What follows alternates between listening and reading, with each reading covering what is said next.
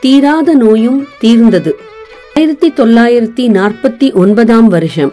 அப்ப பெரியவா தம்பளாம்பூர்ல முகாமிட்டிருந்தார்கள். அப்ப என் மூத்த சகோதரர் கணபதி ராமனுக்கு எட்டு வயசு. திடீர்னு அவர் நினைவிழந்து கண்கள் நிலை குத்தி போய் பிணம் போல் ஆகிவிடுவார். மாசம் ஒரு முறை இப்படி ஆகிவிடும் அவருக்கு. அப்போதெல்லாம் என் தந்தையார் அவருக்கு அக்னிஹோத்திர விபூதியை இட்டு விடுவார். சில நிமிஷங்கள்ல நினைவு திரும்பும். மகா பெரியவா கிட்ட இந்த நிலைமையை சொல்லி ரொம்ப மன வருத்தப்பட்டார் அப்பா. மகா பெரியவா ஒரு தேங்காய் முழுவதையும் என் சகோதரர் கணபதி ராமனையே சாப்பிடச் சொல்லும்படியும் சுப்பிரமணிய புஜங்கத்திலிருந்து இரண்டு ஸ்லோகங்களை பெரியவா தன் வாயாலேயே உபதேசித்தார்.